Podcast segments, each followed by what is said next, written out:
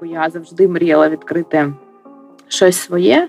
Тоді я дуже просила дати мені шанс, що я справлюся. Це не було 13 років. Так. Я готувалася до інших питань. Я готувала це все там вночі на 2 перших місяці. Я сама працювала на барі без жодного вихідного. Взагалі інші плани, я не планую переїжджати в Київ зараз. О, Боже, в один день ми зняли приміщення, квартиру, няня сказала, що переїжджає з нами. Я загалом дуже швидко приймаю рішення. Для мене ризики – це прикольно. Ризик – то про мене. З класної людини можна зробити професіонала, а з професіонала зробити класну людину, якщо вона не класна, не можна. Угу. Дякую Всесвіту за цю дитину. Я побачила, що перепост того посту був 20 тисяч. Ми готуємо бургер. Ти робиш факапи, роботи до стелі. Сьогодні Нью-Йорк, а завтра Нью-Делі. Сорі, телінг, сорі, телінг. Секрети ховаєш на дні рюкзака. Ввечері туса, блектає коктейлі. У кожному бачиш свого дивака. Сорі, телінг. Героїною нового випуску подкасту «Сторітелінг» стала підприємиця Олена Печенюк. До того, як Олена відкрила свій заклад «Красиво Є» у Харкові, вона працювала в одній компанії впродовж 13 років, але весь цей час мріяла відкрити свою кав'ярню. Незважаючи на факапи спочатку, у неї все ж вийшло відкрити заклад нового формату, який полюбили харків'яни. Слухайте у цьому випуску про турбулентний та захопливий шлях підприємиці, переїзд до Києва, роботу закладів впродовж локдауну та Великої війни, запуск бренду напоїв Haiku Drinks та божевільні ідеї, які мають втілюватись у життя. Це спільний сезон «Сторітелінг» та «Проджектор», щоб допомогти визначитись за професію тим, хто знову не знає, ким стане, коли виросте. У ньому ми розпитуємо людей, які вже знайшли свою сродну працю, про те, як вони прийшли до цього рішення, де вчилися, як зрозуміли, що це воно. Більше про курси «Проджектора» дізнавайтеся в описі до цього епізоду. Друзі, усім привіт! Сьогодні ми записуємо подкаст разом з Оленою Печенюк, засновницею закладів «Красиво Є» і бренду напоїв «Haiku Drinks».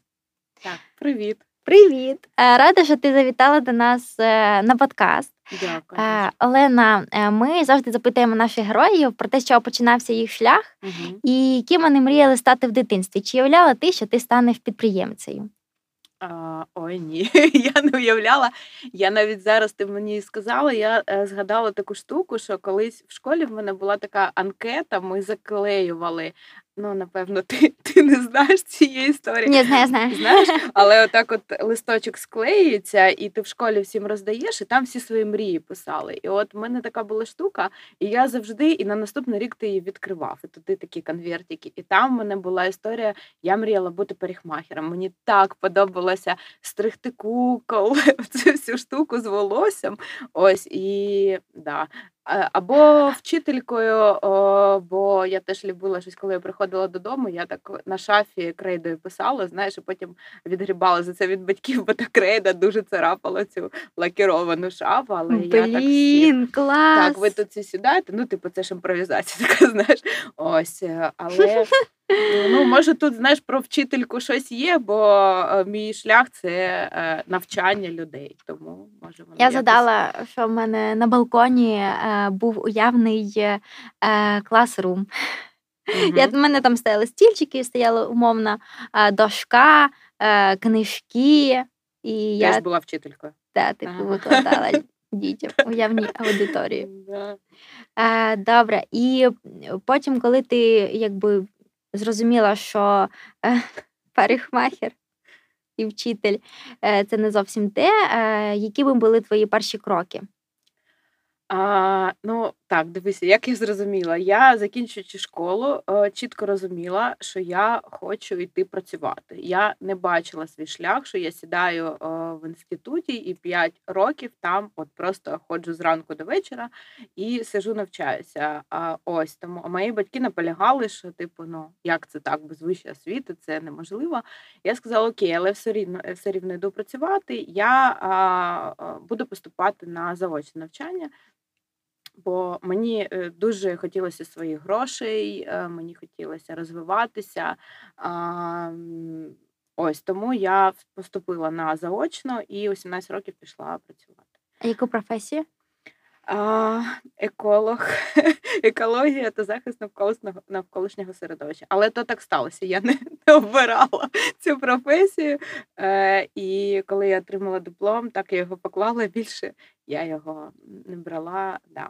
Але в мене вийшов інший шлях, і я насамперед вдячна дуже своїм батькам, що вони не заперечували, що вони дозволили мені це зробити, не запхнули мене в універ і сказали, сиди там 5 років, бо я бачила себе, свій шлях по-іншому. А вони дозволили мені, знаєш, піти працювати і паралельно навчатися. Добре, розкажи про свою першу роботу. Моя перша робота, вона була і єдина, і остання, там, де я працювала як найнятий працівник. Я працювала в великій компанії кавовій 13 років. Ось, і вже коли я пішла звідти, я відкрила свій заклад, бо це була дуже органічний висновок, бо я завжди мріяла відкрити щось своє. Я завжди була дуже віддана своїй роботі, професії, там, де я працювала, і коли вже все, що можна, я там зробила, вже нема куди більше було рости, бо я там працювала на дуже багатьох посадах. І тому я прийшла працювати на бариста в 17 років, і так я пройшла шлях, я десь, напевно, 4 роки працювала на барі, потім в цій компанії офіс-менеджером, потім менеджером по роботі з франчайзі і всій мережею цих закладів в Україні. І останні 6 років, які я там працювала, я була тренером бариста, в мене була школа бариста, я навчала людей цій професії, судила кавові чемпіонати, організовувала їх, тому вся моя історія з кавою. Звідки це захоплення кавою? Тоді, дивися, 2004 рік. Я вже пішла працювати. Тому тут не про захоплення, я просто прийшла, тоді ще були такі агенції, куди ти приходиш і типу проходиш співбесіду, і тобі пропонують, які є вакансії на цьому ринку. Тобто, Work.ua, нічого не було. Я просто прийшла, мені 17, мене не хотіли брати, бо я ще неповнолітня. Мені сказали, дивися, є така компанія Дімкава, да? Це було в Харкові, а там шукають бариста. Я така, боже, що таке бариста? Тоді не було, ніхто не знав. Тоді ще, мені здається, якщо зараз в трудовій книжці, коли ти береш людину на роботу, то є така професія бариста. А тоді писали бармен, бо тоді ніхто не знав цього слова. Ось, менеджер по роботі з кавовими машинами та кавою. Щось таке було. Угу. Я така думаю, цікаво, що це? Давайте я спробую. Ось, я прийшла на співбесіду, і теж мені дали шанс, бо теж сказали, що 18 років тобі немає, і зазвичай ми не беремо, в нас немає таких маленьких дівчаток і в команді. Ось, але тоді я дуже просила дати мені шанс, що я справлюся. Так, і так я там пропрацювала 13 років. Ось, це не було 13 років? Так, я прийшла в 17 і пішла, коли мені було 30, і одразу відкрила свій заклад. Так, тому я кажу, я працювала, це була єдина в моєму житті робота, де я 13 років була в одній компанії. О май гад! Це дуже довго. Це дуже довго, але я вдячна цій компанії за те, що мені давали можливість реалізовуватися і робити там все, що я захочу, бо мій шлях, він дуже швидко змінювався, і я мала багато ідей завжди. Я їх сама придумувала, реалізовувала, створювала. Це чемпіонати, різні там поїздки за кордонами на чемпіонати світові. Я організовувала величезні групи, там по 50 людей вивозила, ще візи були, я оформлювала, і мені оцей весь двіж дуже подобався. І тому в мене не була робота, що я працювала там на барі 13 років. Ні, я там була з 17 до 20, напевно. Так десь. Ось, тому так. І ти ще встигла і дитину народити за цей час? Там, да, в мене 2 дитини, але там я народила 1, вийшла заміж, розвелася, там я дуже багато чого встигла. Це, по суті, майже пів життя я там працювала. Да. Зараз, мені здається, всі так швидко змінюють роботу. Зараз да, але 2004-й, туди, якщо відмотати, це була дуже класна робота. Я дуже її пишалася, що я там працюю, і мені дуже сильно подобалося. Мені подобалися гості, які там були, нас цінували дуже. І я прийшла в Харків працювати, і через 2 місяці мені вже відправили в Київ відрядження. Я приїхала в Київ, тут Новий рік, думала, вау, Боже, оце, вообще все, що я, про що я мріяла. А ти перша тоді побувала в столиці? Я була до цього, але так, щоб я на 2 місяці приїхала. Mm-hmm. І тут у нас були такі зіркові гості, які приходили на каву, бо тоді не було ж кав'ярень, так як зараз, розумієш, це... була така історія, там були різні зірки, футболісти відомі, і вони знали нас по іменах, і дуже з повагою ставилися, і я думала, Боже, це клас, це просто робота мрія. Я дуже любила цю роботу, я вдячна, бо це мені такі підґрунтя на все життя, все, що я там отримала. І як от через 13 років ти зрозуміла, що все, я готова? Бо я колись спіймала себе на думці, точніше, коли я почала це відстрілювати, як це сказати. Коротше, прям, знаєш, патерн такий, кожен день в мене, що я приходжу і роблю одну та ж саму дію. Тобто в мене всі мої ідеї, мені здавалося, що там я вже все виконала, все реалізувала. І що, я приходжу, роблю собі каву, вмикаю комп'ютер і така, що далі? І от я коли це відчула, я подумала, що о ні, я не хочу так. Тобто для мене це взагалі неприємливо. Недопустимо? Недопустимо, коли я роблю якісь дії, тому що так треба. Бо мені важливо, щоб я горіла всю цією історією. І мені було класно, тобто я завжди там за ідею, за такі штуки. Тому коли я спіймала себе на думці, що я хожу і просто щось вже все, і я зрозуміла, що все, треба мені йти, бо ідея вона завжди була, там відкрити свій заклад. І до того, як відкрила я «Красиво Є», в мене ще були досвіди з відкриттям, але там різні факапи. Тому я завжди хотіла щось таке прям класне, своє, раді чого я вже піду і буду 100% там працювати і розуміти, що це якийсь масштаб і перспектива, і це буде справа мого життя, а не отак. А як ти зустрілася зі своїм майбутнім чоловіком? Я готувалася до інших питань. Окей. В мене до цього була ще одна кав'ярня в Харкові, де він був постійним гостем. Він приходив на каву, але я так само не займалася цією кав'ярнею повністю, бо я працювала в компанії. Ось, але я майже кожен день там була, приїжджала, я його бачила завжди. І він родом з Херсону, і так співпало, що я у 15-му році поїхала в відрядження в Херсон, там відкривалися заклади, я поїхала на навчання команди. І написала йому ВКонтакті, що тоді було, що «Привіт, може ти мене пам'ятаєш, я знаю, що ти зараз в Херсоні, я їду там майже на тиждень в Херсон, але я вперше в Херсоні, взагалі не знаю, що там, як, може там просто зустрінемось на каву, ти розкажеш, що тут за заклади, куди йти, що тут як». Ось, він мені відповів, що його в Херсоні немає, він десь у відрядженні, але залиш там свій номер, я, якщо повернуся за цей тиждень, я тобі зателефоную. Ось, і вже в останній день, коли мені треба було там наступне виїжджати, в мене там він зателефонував, ми зустрілися. І це так було дуже дивно, бо він був як гость, я його завжди знала, тут ми удвох. Я одразу зрозуміла, що щось відбувається між нами.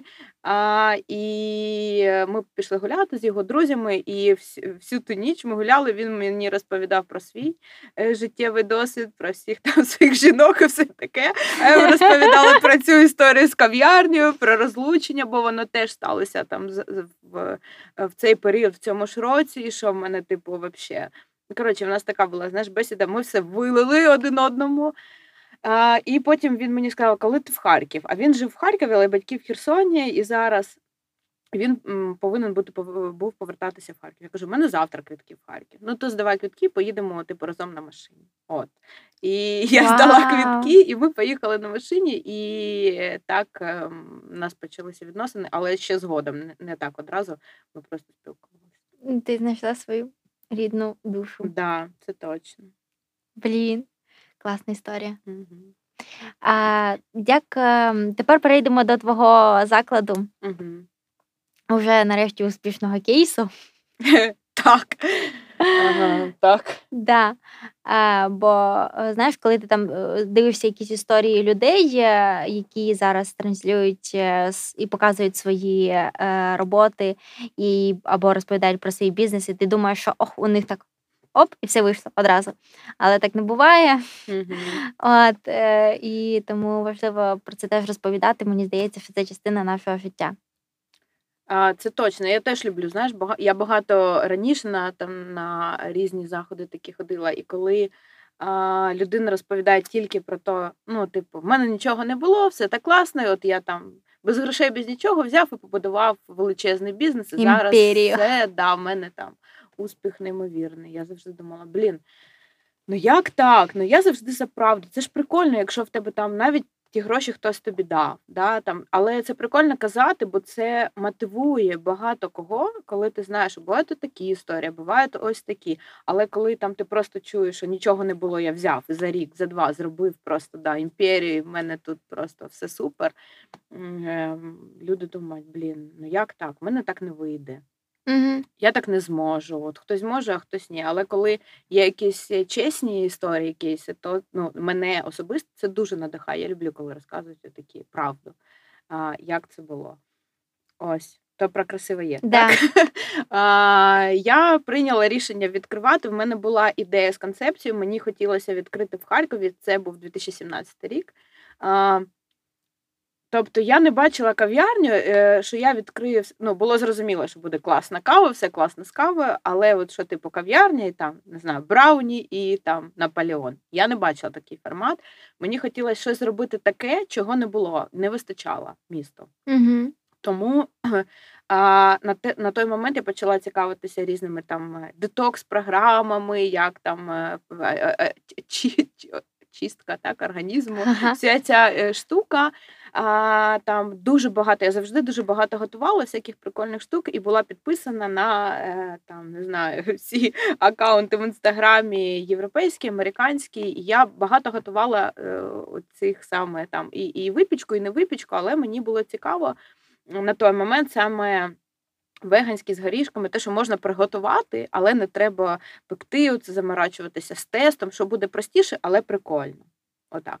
І я це все приносила на роботу, бо це було так багато, що я кожен день готую, вдома вже це ніхто не встигає їсти, і я приносила себе на роботу, всі ці їли. Угу. І як вийшла назва, вона так, в мене була подружка, вона тоді працювала маркетологом. Вона сказала, Лена, ти так круто готуєш, і все це так гарно, то якщо ти колись надумаєш відкрити свій заклад, треба назвати його «Красиво Є». Тоді ще було на російською, це в Харкові, вона називалася «Красиво Є». Бо це таке двозначна інтерпретація цієї назви, і воно і про існування, і про їсти, і це все дуже красиво. Ось, тоді ще думки відкритися в мене не було. І воно так прилипло, і коли вже знайшла я приміщення, і назва вже була, знаєш, отак. Угу. Ось. Тобто це спочатку був заклад, концепція кава і тістечка. Так? Там були веганські десерти, різні смузі, бо коли я почала оцю детокс-програму, я зрозуміла, що в Харкові на той момент, якщо я там щось роблю, хочу їсти щось, хелсі, смузі, все таке, то куди піти в Харкові і це все з'їсти, я не знайшла такого закладу. Тоді ще було так на піку, знаєш, це було дуже актуально. Це не зараз, що ти в кожній кав'ярні можеш з'їсти веганські будь-які позиції. Тоді взагалі не було, в Харкові такого не було. Тому я подумала, прикольно таке зробити кав'ярню з такими штуками. І тоді виникла історія про вафлі, бо я не бачила себе як там велику рестораторку, або що в мене буде кухня, якийсь штат, бо все, що було зроблено мною. І я готувала це все там вночі, наприклад, ці всі десерти. Зранку сама виходила працювати на бар. І це був дуже цікавий, але непростий шлях. Ось, і я думала, що треба щось зробити з їжею, але щоб це не була повара, кухня, бо я взагалі не розуміла, як це працює. Я розуміла, що робити з кавою, з баром, і тут. Кухня це була, окрім того, що я класно готувала і це все експериментувала, як мені це все організувати, я не розуміла. І мені здалося прикольна ідея зробити з солоні вафлі, типу, в мене був офігезний рецепт вафельниці, з якої тестила, купила її спеціально для закладу, який колись я відкрию, і тестила це вдома. Ось такий формат,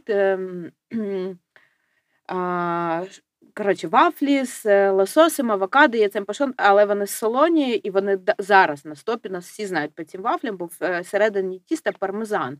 І це, типу, легко готувати, але це можна з'їсти, і це буде там не... ну, не знаю, сендвіч якийсь, да? Нагадую, що це 2017 рік, і це, ну, не салат Цезарь, оця вся історія, а це прикольно, можна і поїсти повноцінно, і там каву попити, але це не там штат на кухні, і не там борщ і салати. Ось, тоді починалося так, були тільки два види вафель солоних і десерти. Ось, 2 перших місяці я сама працювала на барі без жодного вихідного. Точніше, коли він в мене був, я працювала на кухні. Ну, і на барі кожен день. Моя Єва тоді пішла в 1 клас, і ми працювали просто всі разом. Чоловік мив посуд, бо я тоді ще тільки почала опановувати шлях, як мені наймати працівників на кухню, як їх навчати, бо я ж працюю на барі, як мені це все робити, і тому там чоловік міг мити посуд, коли приїжджав ввечері. Ми забирали Єву зі школи, Єва просто спала на тому дивані, робила уроки, бо ми зачинялися о 9-й, я це все мила, і так кожен день просто, ну, 2 перших місяці. Потім там вже в мене з'явилася команда, і я змогла працювати трохи менше, але повністю вийти з процесів я змогла десь там місяців через 8, через півроку, десь так. Ось, і в Харкові, і я, як зараз пам'ятаю той день, коли я стою одна на барі, це перші вихідні після відкриття. Про нас тоді багато хто писав, говорив, там робили, медіа приходили, що відкрився такий заклад, і я стою на барі, там субота. І я просто... В нас ще навіть не було програми обліку, знаєш, типу там пробити заказики, їх не було.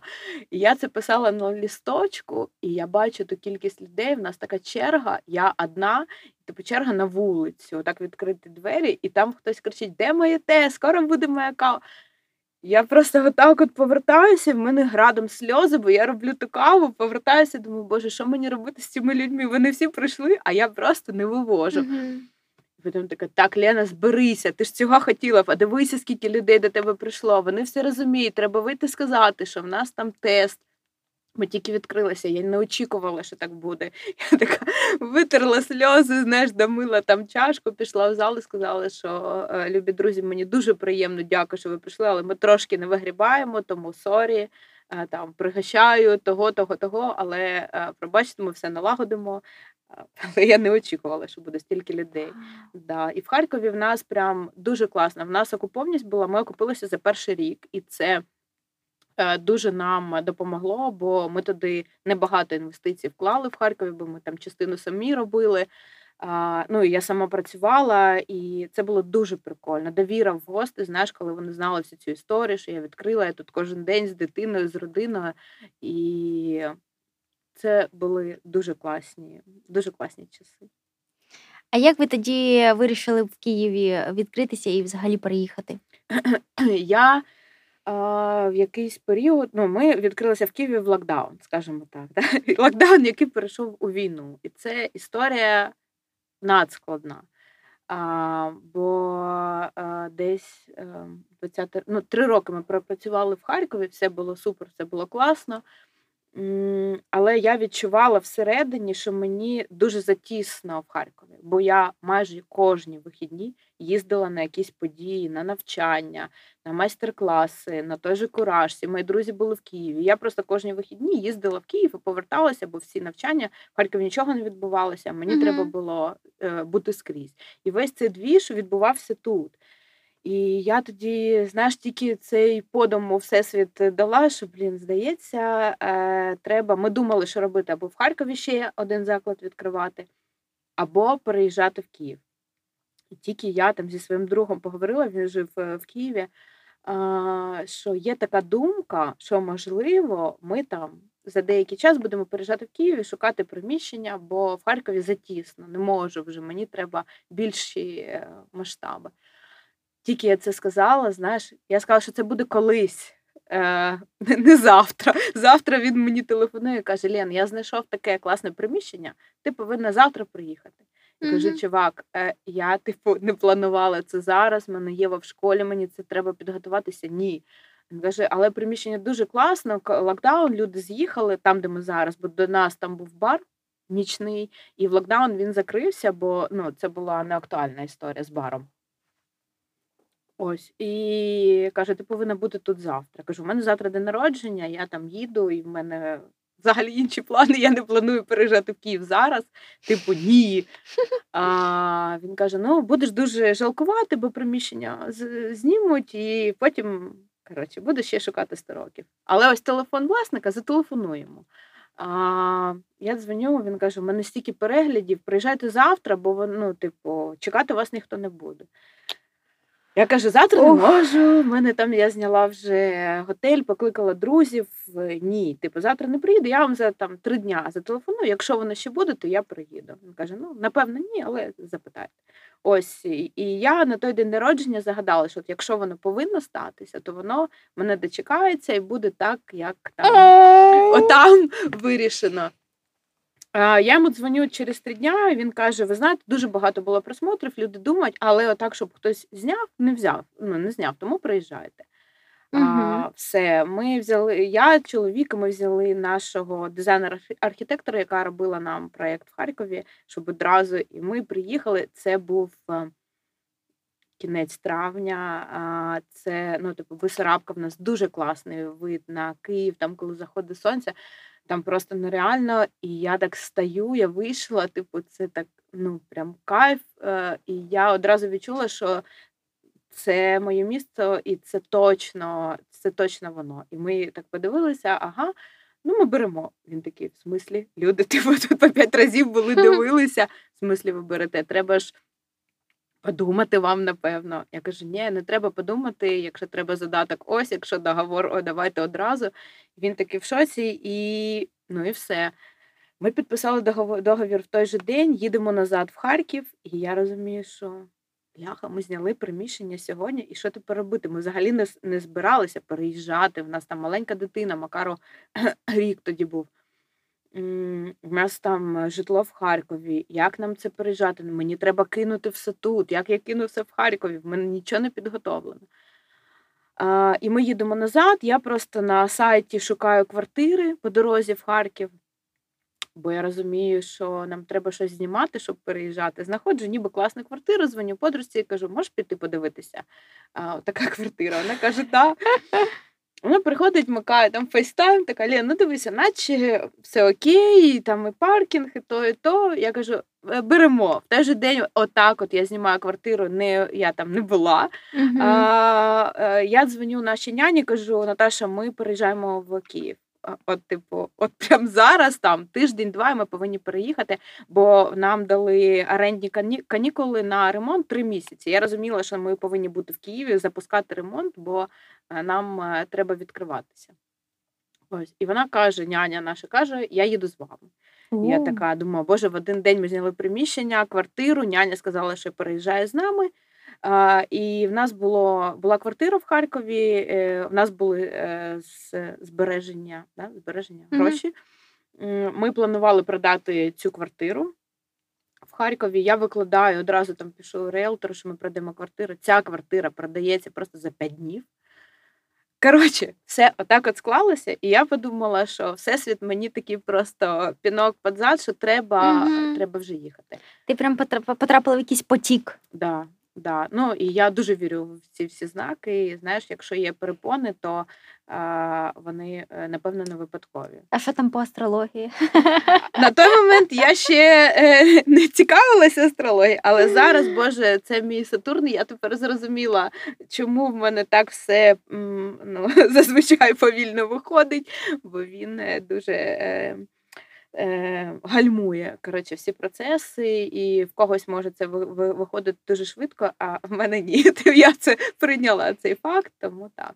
Ось, і ми почали тут будівництво, переїхали за 2 тижні, ми, знаєш, так було прикольно, ми заходимо в під'їзд, а там консьєрж каже, ви куди? Ми кажемо, ми тут живемо, квартиру зняли, вона така, в сенсі, вас тут ні разу не бачила. Кажу, ми теж тут вперше, так, знаєш, з машинами вигружаємося в квартиру, де ні разу не були.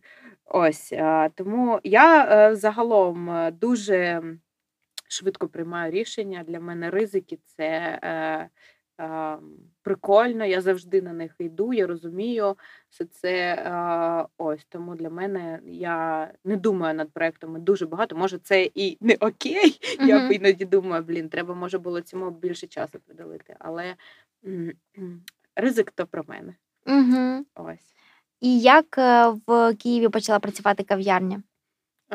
Почала працювати, ми встигли до локдауну повністю, щоб закритися, пропрацювати 1,5 місяці.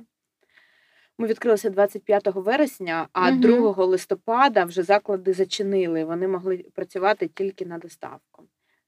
Це дуже маленький період для типу старту, бо там 3 місяці, знаєш, щоб заклад всі дізналися, почали про нього там казати, відвідати. Ну, загалом то, десь 3 місяці треба, щоб він шумів, кипів. Угу. Ми, по суті, та навіть по 1,5 не попрацювали, місяць там і декілька днів. І класно, що це був жовтень, що був у нас лєтка, і там дуже гості люблять лєтку, бо всередині у нас не так багато місця, а от на літньому майданчику там прям клас. І тоді було дуже багато людей, той жовтень ми класно прям пропрацювали, але нам було надзвичайно важко, бо 2 листопада ми закрилися, нас, по суті, мало хто знає, знаєш, працювати тільки на доставку новому закладу, який там переїхав з Харкова, було складно. І в Харкові також закрилися заклади? Ти маєш на увазі із-за локдауну? Угу.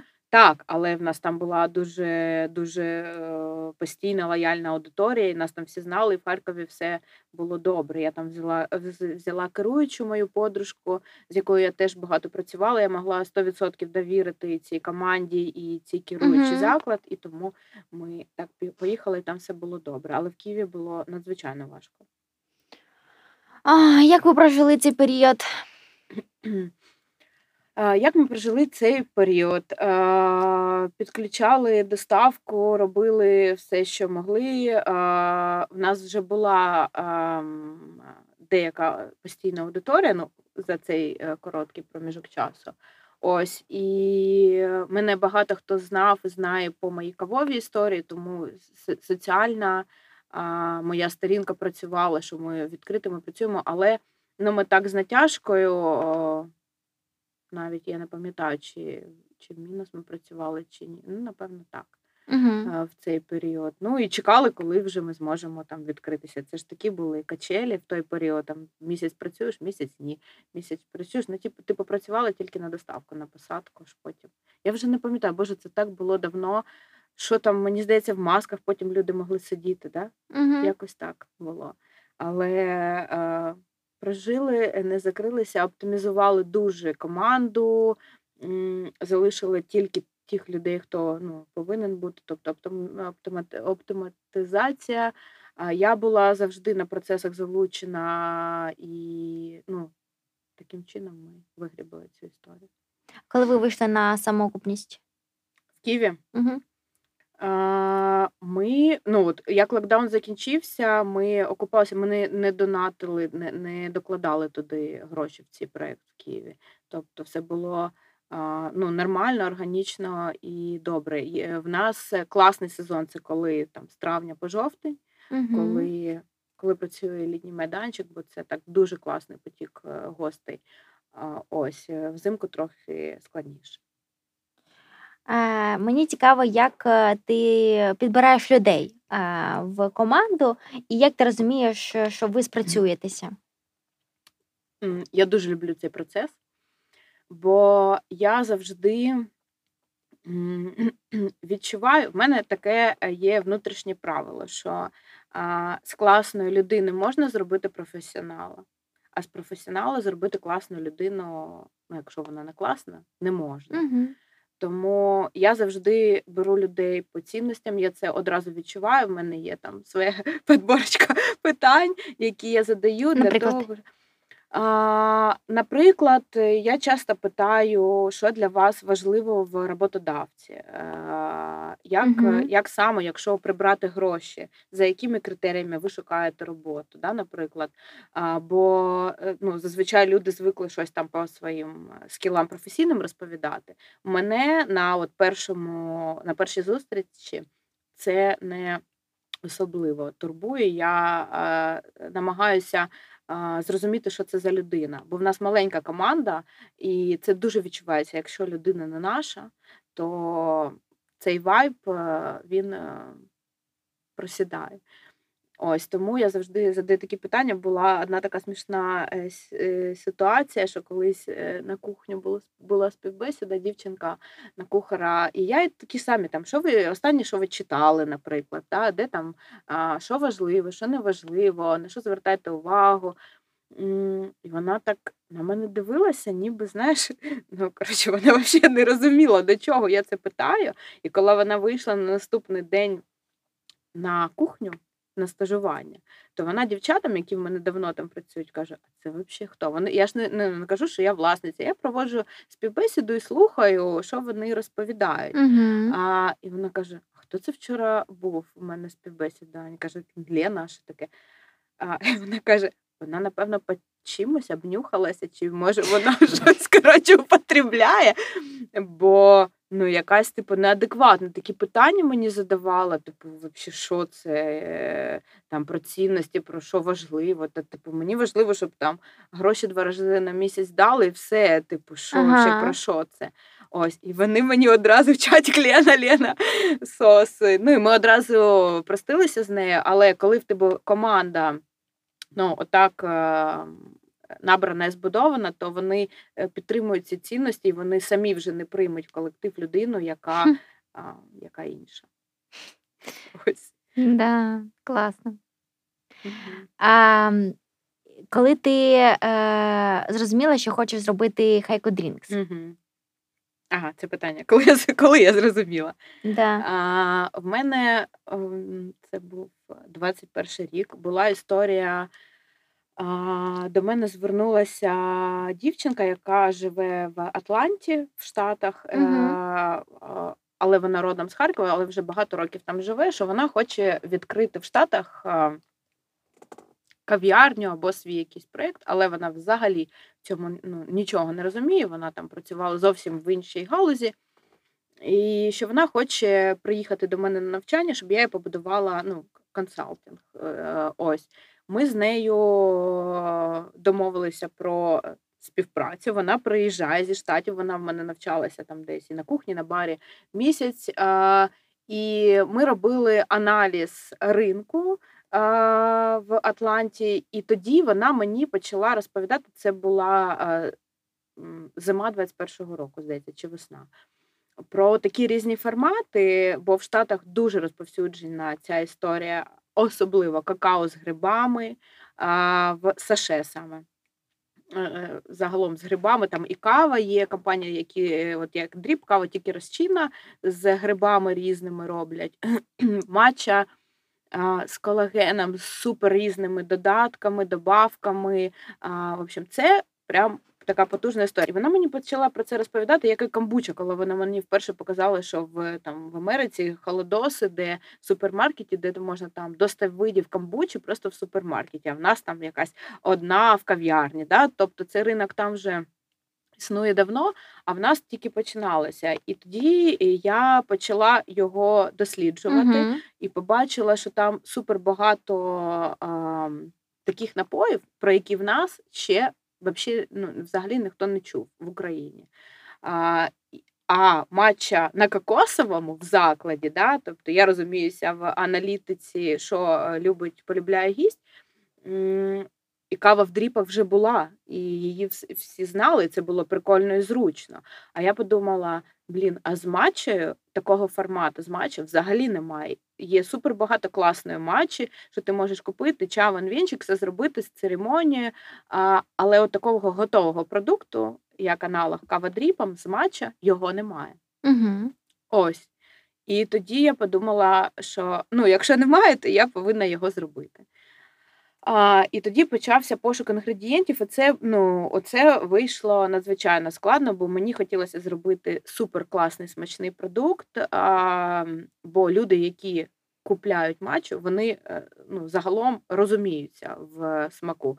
Бо якщо матча не ок, що ми стикаємося там на дегустаціях, якщо в людини був перший негативний досвід, якщо це була матча прям гірка, воняла рибою, оця вся історія, тут дешева матча, неякісна, то людина потім, коли чує слово матча, вона така, боже, ні, тільки не матча, тільки не це.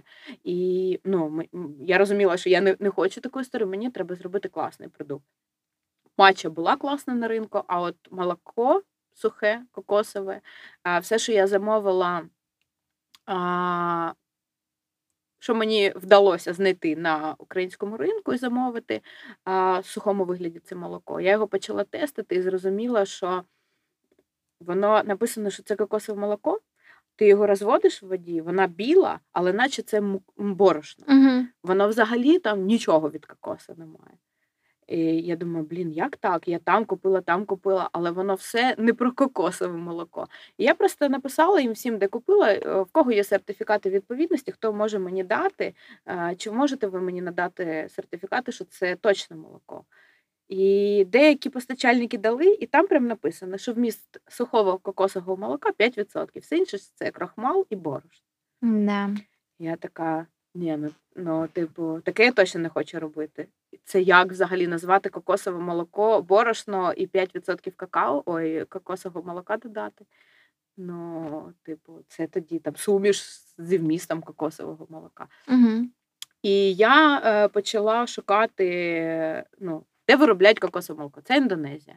Почала гуглити, які заводи в Індонезії виробляють кокосове молоко. І написала їм всім листи в Індонезію просто, що «Привіт, в мене є така ідея, мені потрібно сухе кокосове молоко». Я написала десь 5 заводів, здається, я знайшла, чи 4. І 2 мені відповіли, одні написали мені, що клас, давайте який порт відгрузки, давайте документи, ми оформимо контейнер, це ж там по морю. І я така, мама мія, мені не потрібен контейнер 20 тонн кокосового молока, дайте щось, можна щось поменше. В общем, там не склалося, і інший постачальник мені відповів, що в них є дистриб'ютори в Україні. І це просто було велике щастя, я з ними вийшла на контакт, вони мене запросили на завод до себе, і там я зрозуміла, що це воно, що це там 100% паритет, там якість кокоса, і це коли ми почали, там був технолог, коли ми почали все це тестити, то це було воно. Так і почали. Потім далі процес з пропорціями, це окремо. Мене на барі вже, коли я бачила, що я заходжу з ювелірними весами, несу матчі з кокос, і окремо кокосове молоко, бо я дуже довго пропорцію підбирала, саме співвідношення. І вони такі, боже, знов ми будемо це дегустувати, ми більше не можемо. Місяць чи два, або пробуйте, якщо отак 0,5 чи матчі, а отак 0,5 чи грама кокосового молока. Ось, і ми запустилися, оголосили про запуск проєкту в листопаді, наприкінці 2021 року, і в лютому почалася війна. Тобто ми пропрацювали десь 2,5 місяці. І це було дуже складно. Коли почалося повномасштабне, я думала, що Ну, типу, камон, хто буде пити матчу? Хто буде пити? Все. Я забула про ці проекти, сказала, що ну все, не судьба. Бо кому потрібна матча? Кому взагалі все це потрібно? Коротше, а заклад? А з закладом була яка історія? Ми 24 лютого виїхали з дітьми і родиною в Хмельницьку область. Uh-huh. Ми виїжджали вже к вечору, і в мене почалася дика істерика. Я не знаю, в мене в цей момент Єва, їй було на той момент 12 років, вона виявилася більш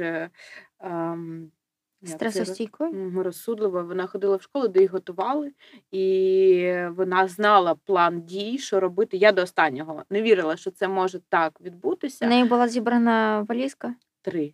Для Макара, для дорослих, для Макара з памперсами, і для себе. І коли почалася оці всі вибухи, ми прокинулися, то в мене прям почалася істерика. Хоча це для мене не властиво мені. Uh-huh. І я не могла взагалі нічого зрозуміти, що робити. І вона так підійшла до мене зранку, труханула мене за плечі і сказала: мама, ми всі знали, що почнеться війна. Чого ти плачеш? Зберися, нам треба типу діяти. І виносить з кімнати просто 3 рюкзака. Один для себе, один для нас, один для Макара, де там іграшки. І я дивлюся, що вона, їм давали списки в школі, вони тренувалися, як в бомбосховище ходити в тих списках, що типу повинно бути, якщо ти пішов в бомбосховище. Там консерви, там якісь сухарі, хліб. І вона це все купила сама, запакувала, зарядила павербанки і така: це Макара, це вам, це мені. Зараз ми йдемо в укриття. Я така: окей, зібралася, дякую. Ось, і я тоді була в шоці. Тому, Боже, дякую Всесвіту за цю дитину. Вона так це все зробила. Сама її створила. Ну, так. Да. А чоловік казав, що ми нікуди їхати не будемо, ми будемо тут. Але потім, дивлячись на мою паніку в той день, він сказав, що добре, давай я тебе вивезу з дітьми. Угу. Я буду повертатися, але треба, щоб ти щось з собою зробила, бо ти тут будеш і мені заважати, і в такому стані. Ось, і ми їхали, не знали куди, але по дорозі там у нас виявилися родичі у чоловіка в Хмельницькій області, ми просто поїхали в той заброшений старий будинок і пробули там тиждень, і чоловік повернувся, а ми залишилися. Але як тільки ми туди приїхали, я зрозуміла, що вже там я не чую вибухів і не бачу літаків з вікна. Uh-huh. Мене трошки попустило, бо я зрозуміла, що мені треба діяти, я повинна почати допомагати і щось з цим робити. Перше, що я зробила, це ще 24-го, коли ми не виїжджали, я виплатила одразу всім зарплатню, тому що мені там хтось почав писати, хтось не почав, але для мене була це перша точка, що я повинна дати людям гроші, бо як там в мене, я про це не думала на той момент, мені важливо було закрити всю цю історію Харків, Київ, щоб люди всі розраховували на ці гроші, вони їх отримали, бо всім їхати, всім треба щось планувати. Угу. Ось, і коли ми вже приїхали, і 25 лютого я сіла і подумала, як я можу допомагати зараз, бо повернутися в Київ я не можу. Бо діти і мій стан, я не можу бути ефективною там, але я можу щось зробити тут. Тоді я подумала, в мене є заклади, да? Я можу там створити, хоч я і не була там фізично, штаб, я можу віддати кухню, ми можемо збирати гроші, почати готувати, але я не знаю, з ким це робити. От, типу, в мене була така ідея. І я пишу пост про те, що, друзі, в мене є заклади, я фізично не там, але я готова віддати ключі і пустити туди людей. Ось. І я я не спала, ми не спали тоді ніхто вночі, але зранку я побачила, що перепост того посту був 20 тисяч перепостів, і там Маша Єферсініна, такі люди постили от цю мою новину. Угу. І коли я зайшла в Дірект, не було ніколи такого, що там висить цифра 100. типу запитів. І ти так вже другу добу їх відкриваєш, а та цифра не зменшується. Ого. Тоді я зрозуміла, що там декілька тисяч повідомлень, які я просто не можу всі навіть відкрити. І я така, перша думка, як мені обрати людину? Кому віддати ключі? Бо всі писали, я готов взяти. А твій чоловік не міг відкрити? Він ще був, це ж було 25 лютого. Я це зробила на наступний день. Mm-hmm. Бо він нас потім ще вивіз в інше село, і потім вже повернувся десь за 10 днів після початку. Ось, і як мені обрати цих людей, кому віддати? Я взагалі їх не знаю.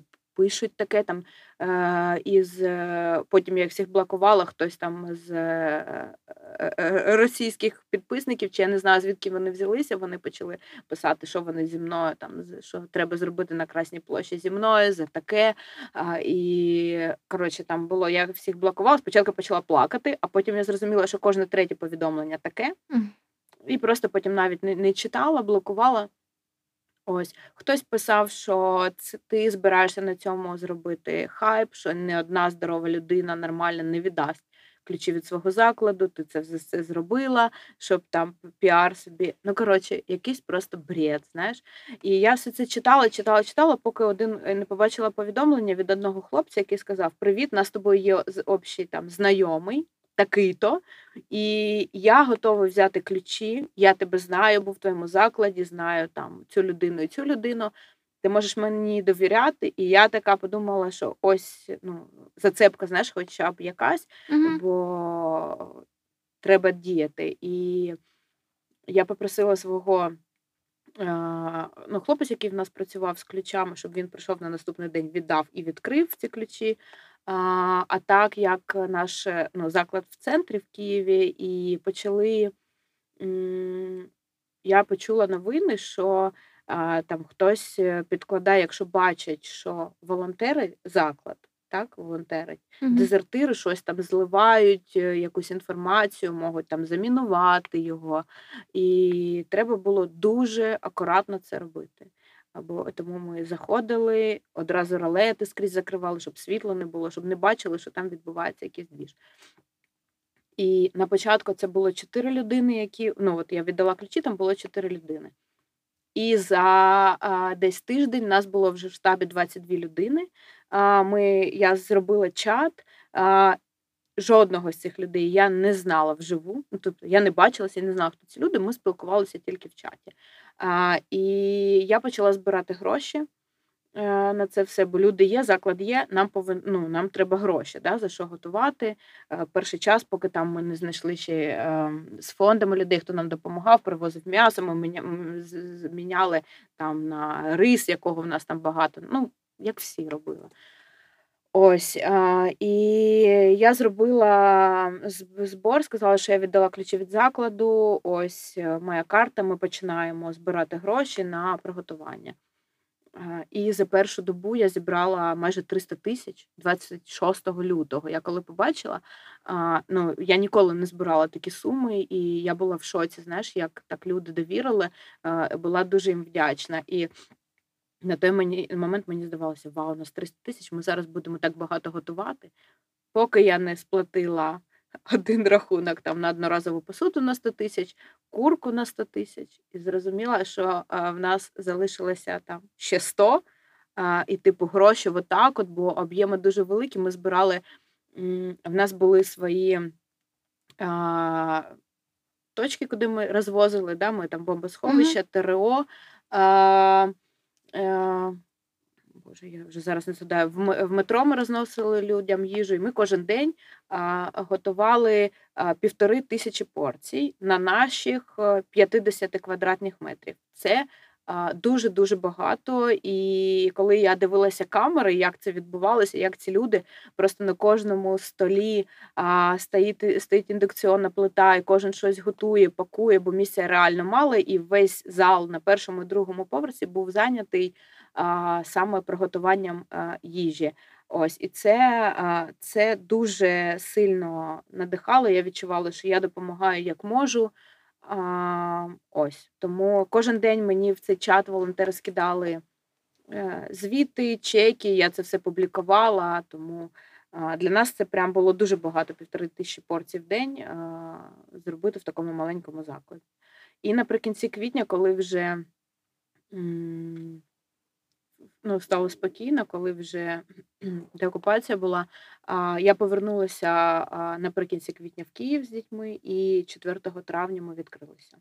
Тобто ми не працювали 2,5 місяці. Mm-hmm. Весь цей час ми волонтерили, потім вже після деокупації вже не було навіть такого попиту на ту всю їжу, яку ми розвозили. І я розуміла, що Київ, я ще не була в Києві, що він оживає, заклади відкриваються, і нам треба щось робити. В мене з команди всі поїхали, залишилося тільки один хлопчик, який вийшов на бар, і я вийшла на кухню. Я працювала на кухні в закладі теж саме 2 місяці без вихідних. Mm-hmm. Бо коли ми відкрилися, я зрозуміла, що вся наша концепція з healthy food, і коли на вулиці тільки військові в Києві, в центрі, тобто треба щось повністю змінювати. І в нас в волонтерському штабі був Сергій Денисов, це відомий шеф, він переможець майстер-шеф. І коли я виставляла, просто я не знала його. Просто я звідти виставляла, знаєш, кожен день, що в нас відбувається. Мені люди почали писати: ваш штабі, там такий шеф. Я кажу, хто це? Я навіть не знаю. І коли я повернулася, вони всім штабом мене чекали. Це було іначе як мій день народження, бо вони всі прийшли знайомитися вживу, там з квітами ми ридали. І все таке, і ми досі дуже сильно з ними, з усіма дружимо, підтримуємо. Це прям класне об'єднання людей по цінностям відбулося. Вау, це історія. І так змінилася концепція, бо мені тоді цей Сергій сказав, він зараз дуже класний мій друг, і він сказав: Лена, ти трошки випала з контексту, але зараз авокадо-тости і вафлі з авокадо, вони нікому не потрібні mm-hmm. тут, бо тут тільки військові. Ми готуємо бургери. І я така: що? Які бургери, чувак? Ми тільки тут горішки смажили, там і авокадо робили. Які бургери, яка картошка фрі, ти вообще про що? Ми вообще тут про інше. Він каже: відкрий очі, подивися, хто до тебе ходить зараз, хто прийде, і просто ти повинна, якби мені сказали до війни, що я отак візьму, знаєш, і зміню концепцію, це б роки, напевно, там я б змінювала, все про це думала, а тоді я подумала, що окей, угу. Буду робити, що треба, готувати, що треба, хоч там гречку буду варити, якщо це будуть тільки військові, але я вже приїхала, я відкрилася, буду дивитися, який є попит, щоб не закрити, не загубити заклад. Тому я навіть перші місяці не могла взяти людину, мені було важливо слухати, що відбувається в залі, що потребує гість, який заходить до нас, знаєш, а заходили перший місяць виключно військові, які прямо так заходили, там ногою двір відкривали, сказали: є що поїсти у вас нормального чи немає? Бургер там і кава. І в нас по статистиці ці бургери просто, в травень-червень вони були на першій позиції, їх замовляли навіть більше, ніж каву. І я була в шоці просто. Я смажила ту картошку фрі отак на кухні. Боже, Лена, це така зміна концепції, яка просто, до війни я б ніколи сама до цього не прийшла, а якби не отакі обставини. Наприкінці травня я почула, якась дівчинка зайшла і замовила матча латте. Я навіть вийшла з кухні на неї подивитися, бо я вперше за місяць такі слова почула. У 2022-му? Так, на початку травня, всі ж чекали 9 травня, боялися повертатися. Угу. І на кінці вже травня почали дівчата повертатися, і я вже побачила це, що не тільки бургери почали замовляти. Що ви зараз готуєте? Бургери теж готуємо. Ми повернули наші улюблені вафлі, які замовляли. А в нас з'явилися, якщо до цього у нас були десерти виключно все веган, то зараз це вже різне. І звичайні, і з цукром, і з борошном. І в нас багато зараз, якщо до війни в нас були тільки дівчата, в основному, так? Це була основна цільова аудиторія, то зараз у нас багато чоловіків, бо вони полюбляють бургери, і вони так, от саме в той період, як дізналися про нас, і почали ходити. А ще коли в нас була тільки історія з Ну, типу, чоловіки, вони там, якщо є в меню навіть якийсь сендвіч, вони не сприймають цей заклад, що там можна поїсти. Ну, це така, знаєш, статистика, що мені казали, що якщо дівчинка приходить зі своїм чоловіком, і вона хоче тут поїсти, там замовила собі вафлю з лососем, то він каже, що мені тут їсти нема чого, ми повинні піти там, де є, там, наприклад, стейки. Mm-hmm. Так. То тут зараз я почала чути, що, так класно, що ви ввели бургери, тепер мій чоловік хоче зі мною сюди піти, бо тепер він може з'їсти бургер, mm-hmm. а я можу з'їсти, що захочу. Тому так. Добре, і як змінилася назва «Красиво є», концепція, все помінялося, додалися бургери, як краса залишилася? Ну, краса залишилася, а назва ми транслітерацію писали, коли відкривалися в Києві. Це ж була не російська назва у 2020 році. У 2020 році, коли ми відкривалися в Києві, це була «Красиво є», але воно було написано... Українськими буквами? Ні, транслітерацію, типу англійськими. Ага. Ось. Тоді було таке рішення прийняте. А, звісно, зараз я на це все дивлюся і думаю, боже, ну, типу, я не була свідома тоді в цьому. І переїхавши з Харкова, де теж я все життя розмовляла виключно російською, uh-huh. ніхто не розмовляв українською. І майже, там, не знаю, половина моїх родичів всі і досі живуть в Росії, ми туди багато їздили, бо в мене звідти тато. І оця свідома позиція прийшла до мене саме тоді, коли ми переїхали в Київ. Це прям така дуже велика різниця між Харковом і Києвом про свідомість людей, про сприйняття, про мову, бо в Харкові дуже, дуже мало цього було. Ось, і, але назву, мені соромно, але назву ми змінили саме в минулому mm-hmm. році. Так. А як зараз у Харкові? У Харкові складно, ми не працювали більше року, бо коли ми там закрилися, коли був прильот 4 березня, здається, на площі, ми ж там на Мироносівській, це дуже поруч з центром, то в нас повилетали вікна тоді, я навіть в Києві тоді ще не була. Ми там позабивали їх. А в квітні минулого року був прильот в наш під'їзд, прям ракета. Ми там в жилому будинку, і от тут наш заклад, і поруч там виходиш одразу під'їзд. Ця mm-hmm. ракета влучила саме в цей під'їзд. І під'їзд, стіни залишилися, але якщо ти в нього заходиш, ти бачиш небо, тобто там нема взагалі, не було криші.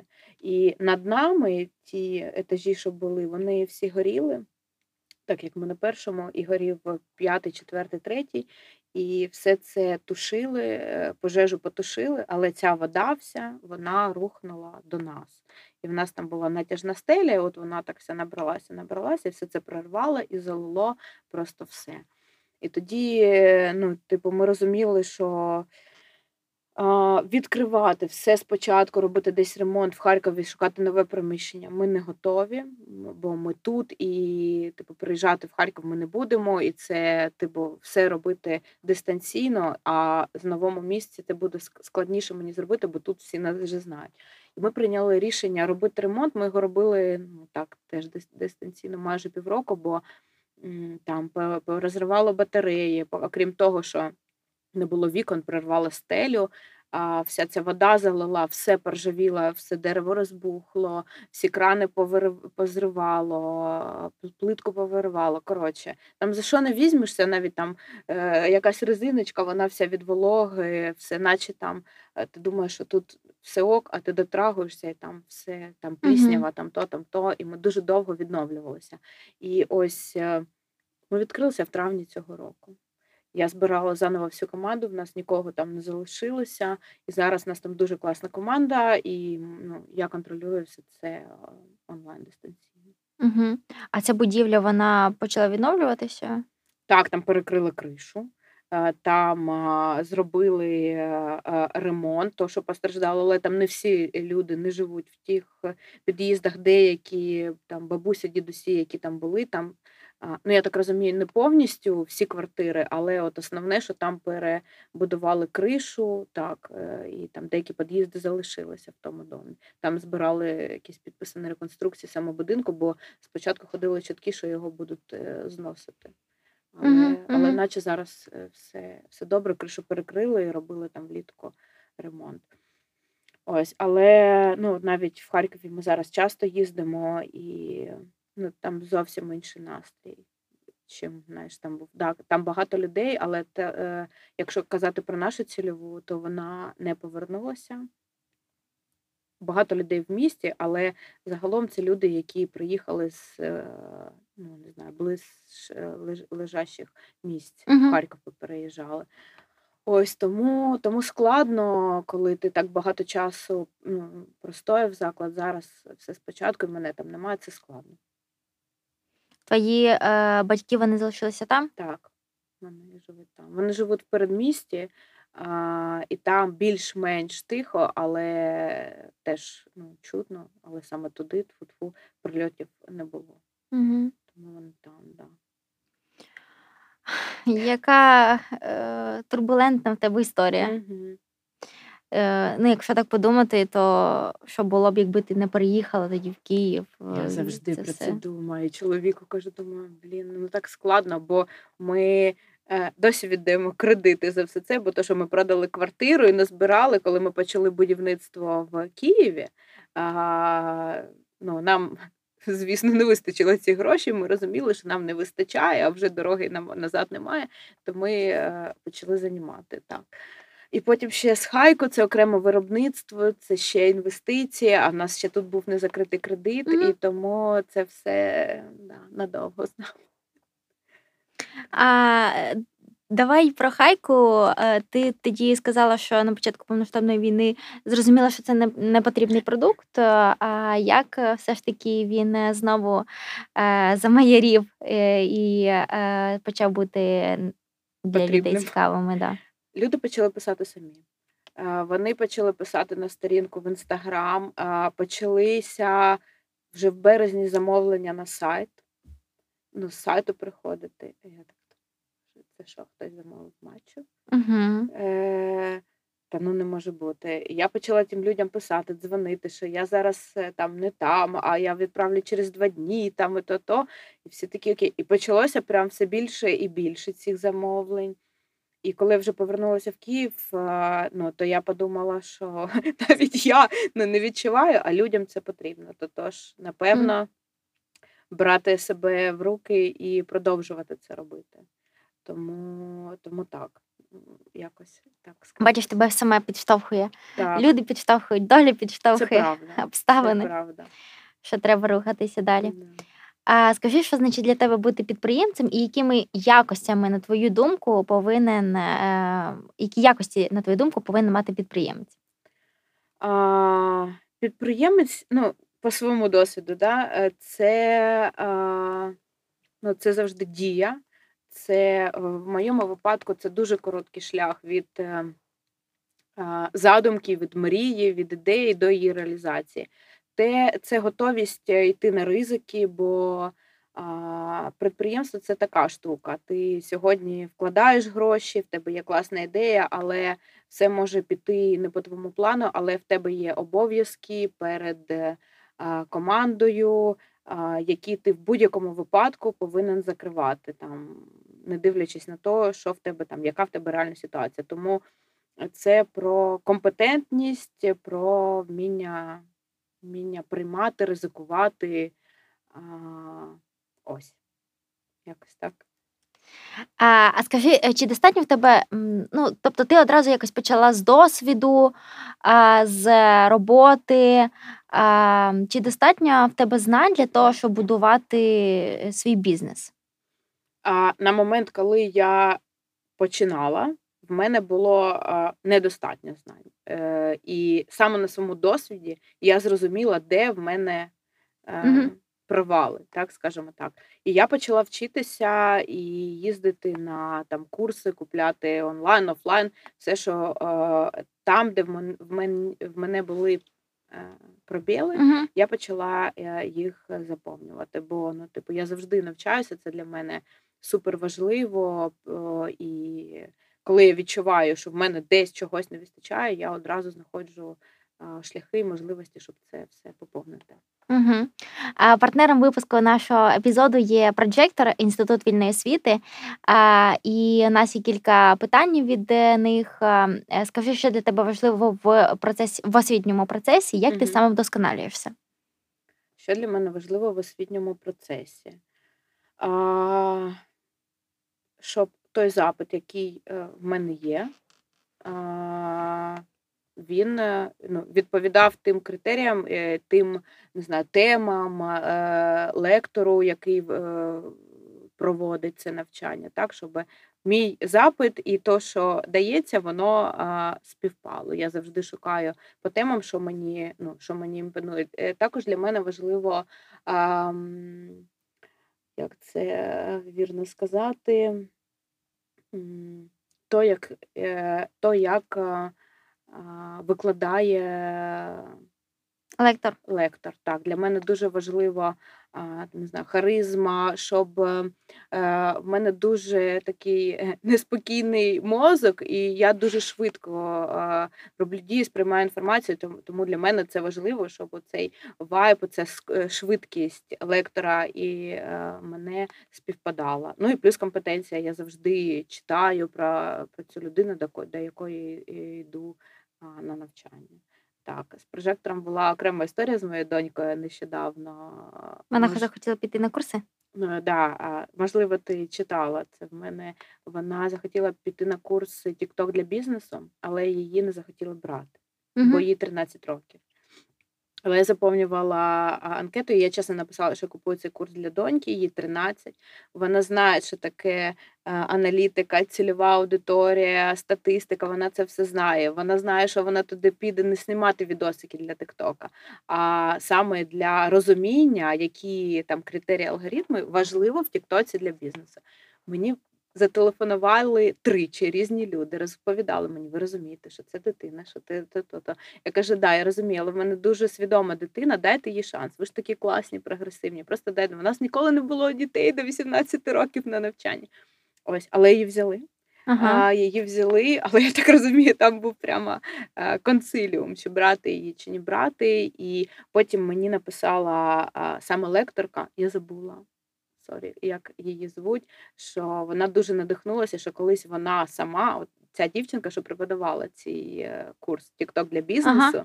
вона побачила мої сторіс про те, що як я намагалася, щоб Єву взяли на той курс, і колись вона так само в 14 років ходила і просила, щоб її взяли, і для неї надважливо дати цей шанс людям, які реально його потребують, і Єву взяли, і вона зараз там вже закінчила, і там дипломно писали разом, розбирали бренди, аналізували їх в тіктоці, вона до мене приходила з апаратами, як ти вважаєш то, тому дуже вдячна, це прям дуже важливо і класно. Вау, да. яка цікава історія.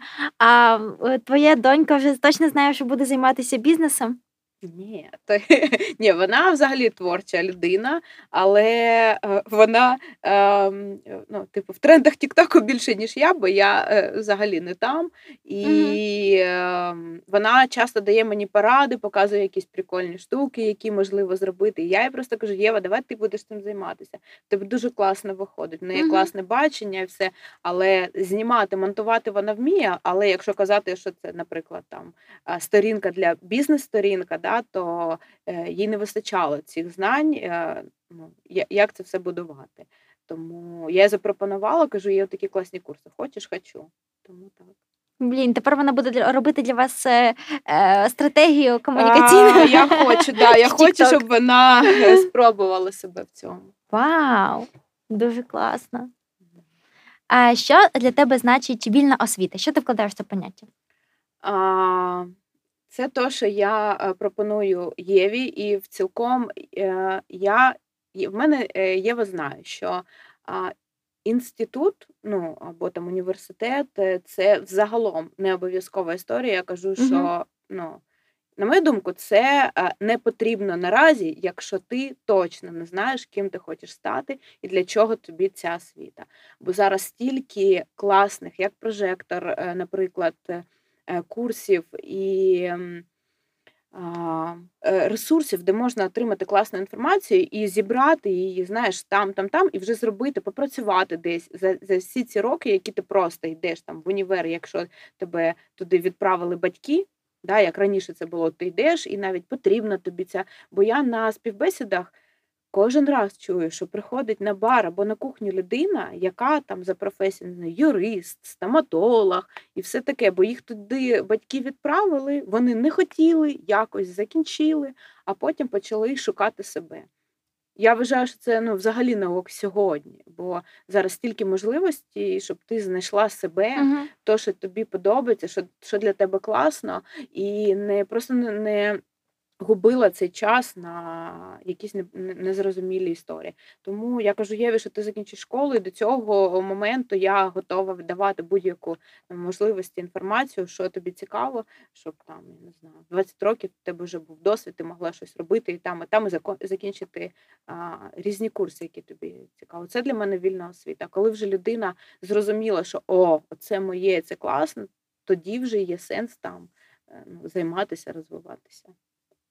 А чим би ти займалася, якби не було закладів, не було бренду напоїв? Цікаво. Мені здається, боже, це перше, що прийшло на думку, я б, напевно, організовувала якісь тури, якісь туристична в мене була історія, бо це теж моя така класна, в мене є така здібність організаційна. Я можу організувати будь-який захід на будь-яку кількість людей, і мені це дуже подобається, таке робити класне ком'юніті, збирати класних людей і саме таку внутрішню роботу робити. Тому коли в мене було багато досвіду, коли я там їхала на чемпіонати ковові, кудись в Європу, і я збирала багато кількість людей, ще там відкривала візи, я вже казала про це, да, там це могло бути 50 людей, 30, і я всім орендувала житло на Airbnb, купувала квитки, всіх там збирала разом в якихось ресторанах, робила чати, де все це. Коротше, мені прям було супер класно. Тому я думаю, ну і зараз я там допомагаю багатьом друзям, до війни це було. А кудись, якщо хтось хоче поїхати, я можу дуже класно все організувати. Тому, напевно, отак би було. Організація турів. Так. Ми у цьому спільному сезоні шукаємо відповіді на питання, як знайти свою сродну працю, те, чим ти хочеш займатися по життю. Можливо, в тебе є якісь такі принципи, які допоможуть людям знайти себе. Я, ну, по собі, да, я вважаю, що зараз для цього прям класний час слухати себе, робити те, що тобі подобається, і не марнувати час на якусь роботу, на яку тобі йти не дуже б то і хотілося. Тому я завжди так діяла за покликом серця, завжди робила те, що там, де мені класно. Я довіряю своїй інтуїції, я завжди чую свій внутрішній голос і тому завжди туди йду. Знаю, що не всіх так виходить, але мені здається, що саме ось сюди треба розвиватися і не боятися, бо помилки, вони є, і в кожного свій досвід, кожен по-своєму за них платить, але поки ти сам не пройдеш той шлях, то ти ніколи не зрозумієш, що твоє або то не твоє. Просто треба не боятися ризикувати і йти там, де хотілося б спробувати себе. Ризикуйте. Так, да, ризикуйте. А ти робиш речі, які багато в чому надихають інших людей. Скажи, що особисто надихає тебе? Що надихає мене? Мене надихають люди. В першу чергу, класні люди, в яких виходить, які чесні, які про правду, про, не знаю, ті люди, які діляться своїми історіями, і що там багато було, чого не вийшло, і потім коли вийшло, ти бачиш цей шлях, то мене це дуже надихає, знаєш, коли думаєш, блін, класно, от там вийшло, напевно, там в мене, якщо отак не вийшло, то це ще не значить, що все потеряно, що може все вдастися. Вдасться. Що ще мене надихає? Мене надихали завжди подорожі. Бо це такий ковток свіжого повітря був завжди. Я там знаходила своє натхнення, я завжди щось там бачила класне там в закладах або десь в якійсь країні, що мені б хотілося привезти або якось там переробити, якщо це там про їжу, про якісь кав'ярні. Ось подорожі надихають, люди надихають. І, напевно, мене надихає свобода. Бо без цього я дуже свободолюбива людина. І якщо в мене це забрати, я розумію, що я, по-перше, я не буду з такими людьми ніколи, які мене пригнічують в чомусь і не дають мені вільно рухатися туди, куди я хочу. Ось, то, напевно, якби без цього фактору, що я там свободна людина і пробую, і роблю все, що я хочу, то багато проєктів би не сталося, напевно. У чому для тебе проявляється сила? У чому сила?